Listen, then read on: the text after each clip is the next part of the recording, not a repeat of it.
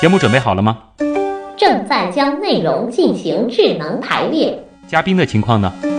正在为您检索嘉宾的特殊喜好，不用那么详细吧？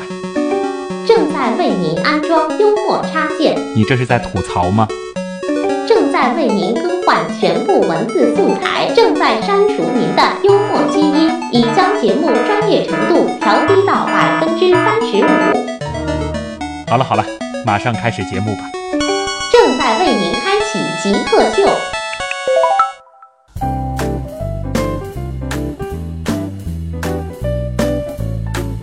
欢迎回来，这里是极客秀，我是乐于享受核能带来的便利，但又不敢靠近核电站的旭东。大家好，我是乐于享受创造核能的快乐，让核能更安全、更清洁的徐博。嗯，今天我们请到的极客是来自中科院应用物理研究所的在读反应堆物理博士徐博啊，名字当中也带一个“博”啊。呃，其实通过这个上半段的访谈，大家应该对徐博是一个怎样的人有一定的了解了。首先，他非常爱自己的专业，同时这个对自己所从事的事情呃非常的执着。也非常的沉得下心，但其实你还提到了一些就关于自己的一个成长经历上的这个东西，其实也让很多人对你更加好奇了。你自己是从什么时候开始觉得这你会对核有兴趣？这个能和大家先说一下吗。具体是在大三的时候，我们中科院开始对大学生进行那个招生计划嗯做宣传。当时我是接触到了上海应用应用物理研究所的李燕所长，嗯当时他主动来科大给我们做宣宣讲会。啊那个时候我是被吸引过去，因为而且另一方面，我的父母都是都是在中石化啊上班，所以我对中国的能源领域也是有一定的了解的。嗯，而且我对我当时的专业信心不是特别大，当时的那个专业高冷一些吗？还是怎么更说呃粒子物理、原子物理，因为因为当时我对量子力学这门课 实在是很不感冒。啊？其实你之前是在学更高冷的量子力学这方面的东西。这个学科在大部分科学家中都是最高大上、对，最接近究极真理的学科，嗯但是你总得承认，人嘛，毕竟还分三六九等，你我可有能更希望看到一些实际的东西。我更喜欢一些比较实际的东西。啊，但是其实，呃，我刚才你其实也提到了你父母的情况，呃，感觉上你父母应该是比较传统的中国式家长，很反转，其实很反转。其实对于这个自己子女的这个，啊，我教们育说他的这个教育也好，或者说对你的这个关爱也好，呃，再加上可能你父母本身他的学历并不是特别高，可能对核这个东西他本身不是特别了解，但是听说孩子要去搞核能，加上结合之前抢盐的这个经历，应该会反对吧？我觉得，确实出现过这种类似的问题吧，但啊是 思想工作还是得做的。嗯，当时说你要去转去做核能了，他们是怎么想的？当时的想法就是觉得会不会对生孩子有影响？实嗯际不会吧？ 呃，实际上是根本不会的，因为，呃，我可以负责任的告诉你们，我们实验室里面每时每刻都有核辐射计量器，嗯，我们是一个类似于小型的记录器，它会把你每个月辐射到的辐射剂量给记录下来，啊一旦超标的话，它会立刻通报你，让你进行进行体检。啊，而且原则上讲，防辐射、防屏蔽做的比普通人做的好。我可以负责任地告诉你，我们实验室的辐射比我们大自然中的本体辐射还要低。啊，所以说搞核能研究这方面倒完全不用担心。但是只要不作 死，你就没有问题。一定要明白自己在做什么。所以说，就是如果说做你们的这个专业的研究，你必须要所有的东西都搞清楚以后再去操作。这在几乎所有领域、从事领域都是一样的。嗯你做工人，你做渔对民，你做农夫，你不懂你的从事的领域，你还不如在家里种红 薯，安全是底线啊全底，线嗯，绝对是底线。绝对不能拿人命开玩笑。嗯，所以通过对你父母的科普之后，你父母也就欣然接受让没你有去读核能没了，有没有还是没有没有，我母亲一直希望我当广播员。广播员？ 所以你母亲是希望你从事我的职业吗？对呀、 真的吗？，但是、呃因为我高中报的是理科，导致后来和和主持人这个专业越走越远啊，我母亲其实从小都希望我从事像你这样的，在一个研究所里工作， 不同的家庭，不有机会换一换 啊。所以说，就是到现在，其实她也并没有她不反完全对接受。但他也不他但他也不反对，我也们不双反方对啊在这方面是比较默契的，还好。嗯，那其实呃，普通人对于这个。呃我们说这个核物理学家，或者说是核物理的相关的这个研究者，呃，通常其实都会听闻早些年的从事核物理研究的一些这个科学家的故事啊，总觉得他好像或多或少会对身体造成一些损害。呃，能和大家这个科普一下这个现在的这个研究状态和当时的区别吗？好，首先我之前给大家做的小科普也应该介绍过，嗯，辐射分为胖子、蚊子和光。对，我们大家都知道，居里夫人是死于辐射性导致的疾病。嗯，那是因为当时的人们对辐射几乎没有什么深刻的认识。居里夫人她长期亲自在实验室里搅拌沥青矿，提取镭元素，在这过程中，她的呼吸道、皮肤接触到太多太多的大量的核辐射剂量。他是完全不做防当护啊当时的人们完全不懂，而且也没有这个意识。说句实话，你想想看，伦琴第一次发现 X 是 X 光的时候，是自己把手放在 X 光放射仪里面，嗯，不停的拍照片，让现在普通人去设想 一下，觉得这无无异于自杀。对。当时的科学家觉得这就是科研所必须要付出的代价。我们最开始接触到这种现象的时候，我们并不知道它是什么。对，而且居里夫人她当时为了随时随地能够研究核辐射，她把连元素的结晶块放在了自己的贴身的衣物的口袋里头，这个在现在是，是在实验室里面是绝对不容许的。嗯，而且居里夫人她日记本，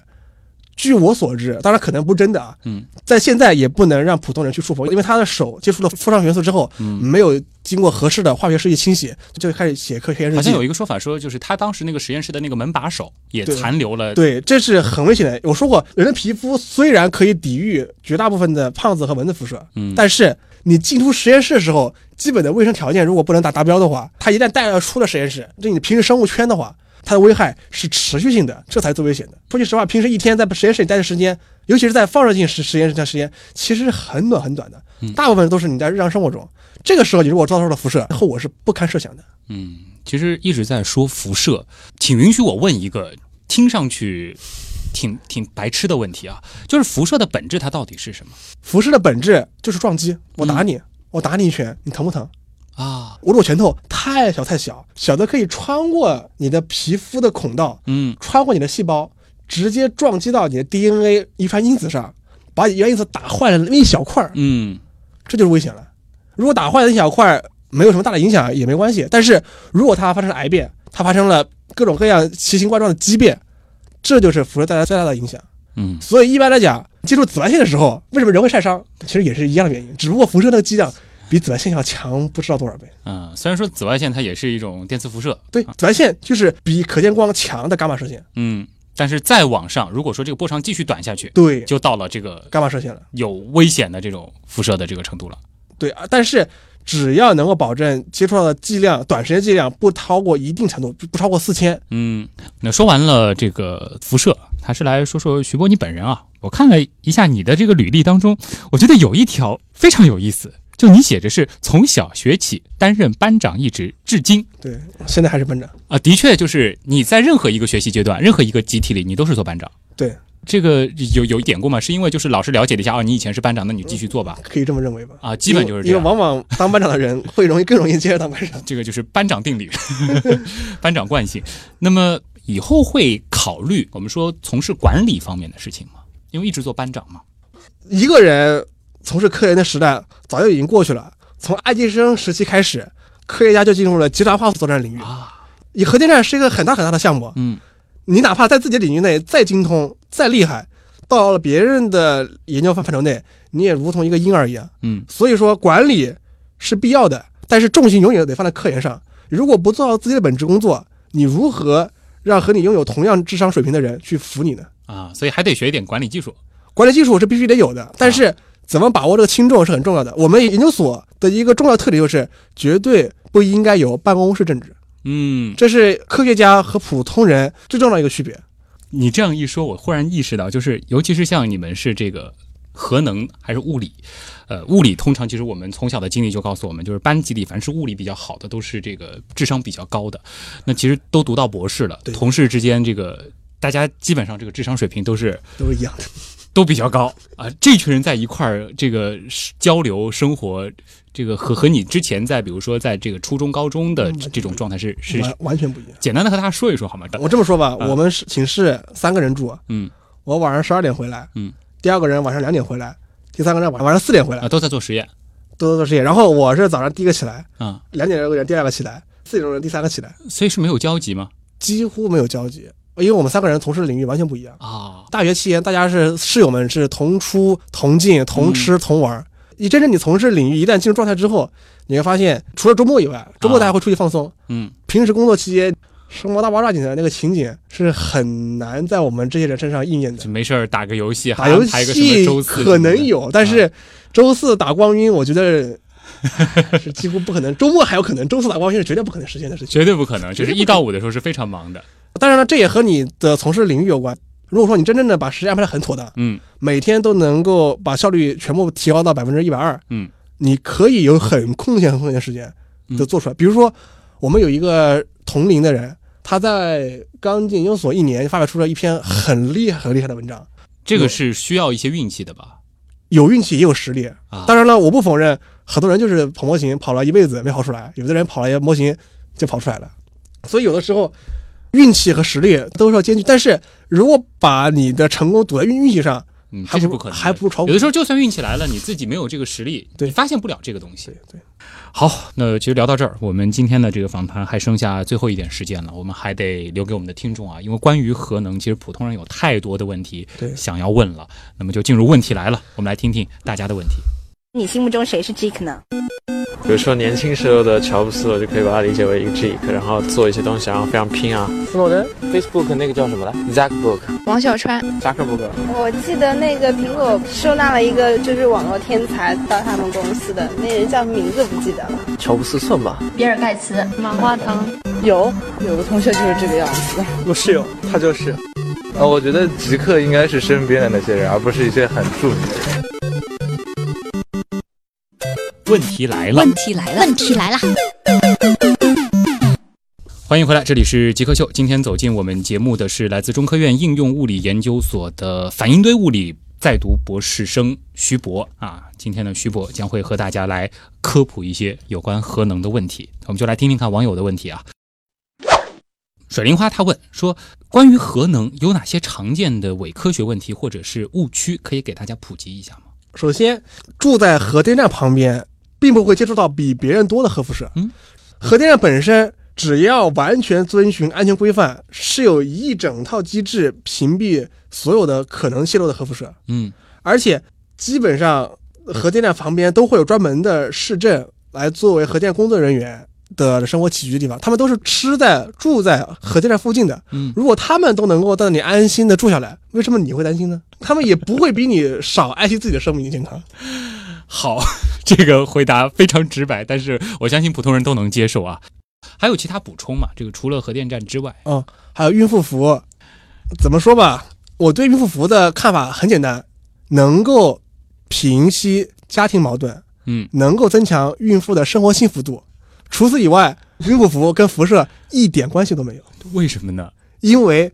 平时孕妇所能接触到的核辐射，撑死了就是电脑、电话、电视这种最普通的微波辐射。嗯，微波辐射无处不有，没有任何科学证据能够证明微波辐射会对孩子的和孕妇的生命健康造成危害。哎，说到这儿，其实我想到一个，就是有人说这个孕妇不能坐飞机，一人一年接触到本体辐射大概是二点五毫西弗，成年人坐一次飞机所接触到的核辐射连这个的百分之一都不到，除非你一年坐一百次以上。当然了，那样的话我也不是不予评估了，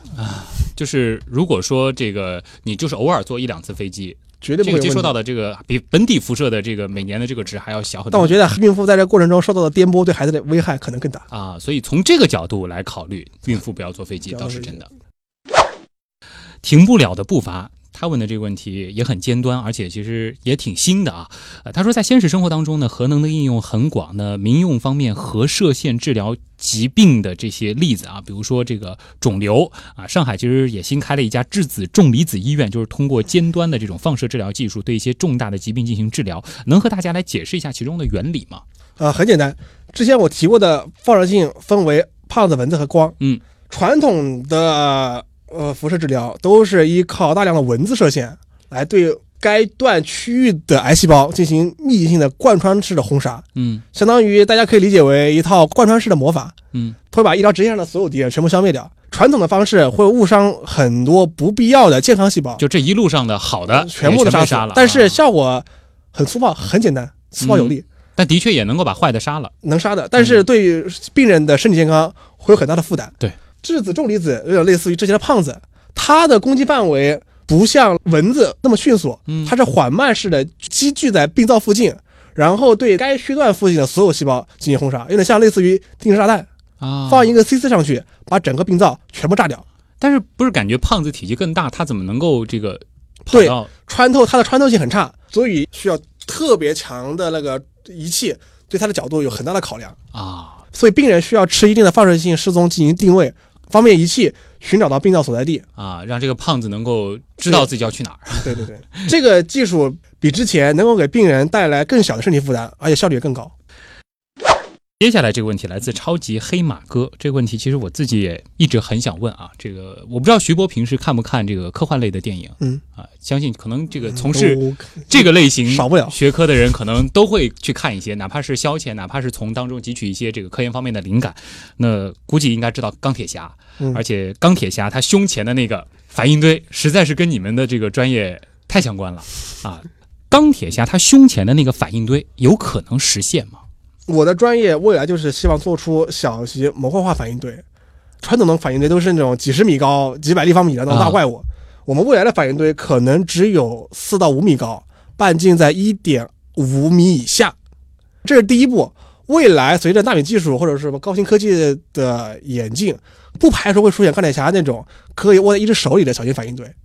而且越小的反应堆，它的安全性越高，因为它越难以泄露。所有的反应堆核泄漏都是因为温度过热导致拘束屏蔽材质融化。哦，反而是越小的越对安全，因为以前你你试想一下子，一个大的水炉子水要漏出来，危害和一个水瓶的水漏出来，和一个小杯子里的热水漏出来，哪个危害更大？而且越小的反应堆要把它的堆芯冷却下来，保证安全，所需要的成本越小。嗯，大型反应堆大家都知道，我们只能把海水把它全部淹掉；小型反应堆甚至只要泡在一个游泳池里面，就能把它保持在临界温度以下。所以你觉得在我们这一代人的有生之年，有可能看得到这种民用级别的小型的便携式的反应堆？我们研究所的最终目的就是在有生之年造出每个小区都能够使用的小型地下反应堆，埋在地下不会对居民生活造成危害，功率能够保证一个小区居民的正常用电，只要三到五年换一次料，就能够让大家正常的工作下去。重要在于它很安全。不光安全，大家都知道零八年大雪灾，嗯，很多地区出现了局部式的断电，因为我们铁路系统全部瘫痪，导致很多来自北方的煤矿嗯无法通过火车运到南方来发电，而我们中国百分之六十九的电力全部是依靠火力，嗯所以一旦在未来出现类似的重大自然灾害，我们如何去保证人们的生活质量不受到影响，就需要这种小型的分散式的更安全的反应堆。所以说，包括核电站，它以后的趋势也是越来越小。对，越小的话，说句实话，成成本越低，而且嗯越能够适应当地的局部环境。因为建造一个大型反应堆需要太多太多地质考察对，太多太多的选址过程，小型反应堆甚至只需要一个厕所的位置。就能满足你的一个小区所有的需求。嗯。接下来一个问题来自暴走天涯，这个问题，呃，其实徐博一定猜到会有人问，就是人类离可控的核聚变还有多久？因为之前其实都在说裂变的反应堆。对，我的本科是在中国科学技术大学度过的，嗯我们一直在从事着呃托克马克可控和聚变反应堆的研究。我记得我在高中时候看的新闻就说，合肥出了个小太阳，就出的就是我们的可控核聚变。目前国际上最大的核聚变叫 E ITER，中国叫托克马克，都在设计的关键阶段。当然了，我作为一个核裂变领域工研究学生，我对核聚变不敢有全人的见解，这两个分得非常开。非常开。因为核裂变在一九四二年的时候，就由费米教授在美国做出了第一个原型堆。嗯而目前人类的核聚变原型堆还在筹备和建设过程中。目前最大问题就是在于核聚变的中心温度高达五千万到一亿摄氏摄氏度，而它的外侧温度是在零下二百七十左右。如何解决这个巨大悬殊的温差，同时保证整个反应堆的稳定，嗯，是目前科学家们最头疼也最亟待解决的问题。当然，我相信他们在未来能够克服这个困难，但是这需要其他领域，尤其是材料等各个领域方面的突破才完成。核电站的进步嗯绝对不是核电站领域内的进步，而是整个民用所有科研领域内的共同创造才能得到的结果。那可以理解为，就是说，如果说人类对核能的利用，往后的这个终极的方向，应该就是可控的核聚变。可控核聚变，没错。而且核聚变一旦真正的能够做到可控式发展的话，它的前景是比核裂变要美好的多，因为它的原料太丰富了。非常的干净， 因为一个是从大变小，对一个是从小变大，而且只要有水，嗯哪有水哪就有能源。我们地球百分之七十都是水，大家绝对不会为了抢水而发动战争，对吧？啊，这个问题来自顾国晚秋，他说，呃，学习核能相关的专业啊，这个完成学业之后，主要从事哪方面的工作？是这个全部到中科院体系当中去做研究了吗？不是还是说有这个其他的就业方向呢？核电站相关领域知识应用前景十分广泛。嗯刚才我也提到了，下到养 猪，上到卫星发发射，嗯你都需要知识都是共通的。对，像我们做热供水力分析，在目前民用市场应用最广泛的就是太阳能热水器。啊，你们家的每一个用太阳能热水器的人，都有相应的用热工软件模拟的结果来验证它的效率、价格和发电。嗯，大家不要把核电站的科学家想象成天天待在实验室里的怪人，我们都是普通人，只不过我们从事领域比较特殊而已。嗯就我所知，我们研究所的就业渠道，除了继续从事核能及其相关领域，很多的从可以从事医疗、从事热供水利，包括空调，包括其他的化工领域内所有需要运用到热供水利的行业，我们都可以从事。热工水利，对，就好比是模拟太阳热水器能够吸多少热、发多少电、水怎么流、需要多少秒流一圈儿的模拟过程。它的应用前景可以在空调、在养猪、在航天飞机的燃料电池，在各个领域内都有很广泛的前景。嗯如果从事的是核辐射本身，则可以去医学以及辐射剂量等等与之相关领域。材料当然了，其实这个前景是太广泛太广泛，嗯以至于对我都不用举例子。啊，其实真正愿意留下来从事核能的也不少，但是每个人都有选择自己所感兴趣方向的自由。对这个我们是不会不会阻止的。因为在这个核能相关的这个专业学习，除了就是相关的这个核物理知识之外啊，还包括你前面其实最早也提到的一些编程的技术，对啊，有很多的一些技能都是必备的没错没错，啊，所以出来之后的自己的这个适应性也是非常广的。这个完全是以你的兴趣决定。我们研究所是不会强迫你要求继续从事某种行业。嗯，其实今天一开始的时候，呃，我给我自己的定位是我乐于享受核能带来的便利，但是本身其实看到核电站啊，如果说是这个处在自己家附近的话，一定是心里会有些咯噔的啊。当然，其实今天通过和徐博的这一个小时的交谈，我相信不仅仅是我啊，包括咱们收音机前的大部分朋友，听到核能，听到辐射，不再会直接和这个有害的辐射、癌变等等相关了。相反，如果说我们对这种技术应用的好的话，它可以帮人类战胜肿瘤，它更可以给我们带来取之不尽、用之不竭的能源。那今天也再次感谢徐博来到我们的极客秀啊，谢谢你。啊，谢谢主持人。那也谢谢徐博把那么多的这个跟核相关的知识，用非常通俗的方式，呃，带到了我们的节目当中。徐博是一个很好的科普人，以后有机会让他给大家再来说说和呃核能相关的科普知识。啊，那以上就是本周的极客秀，我是旭东，我们下周再见。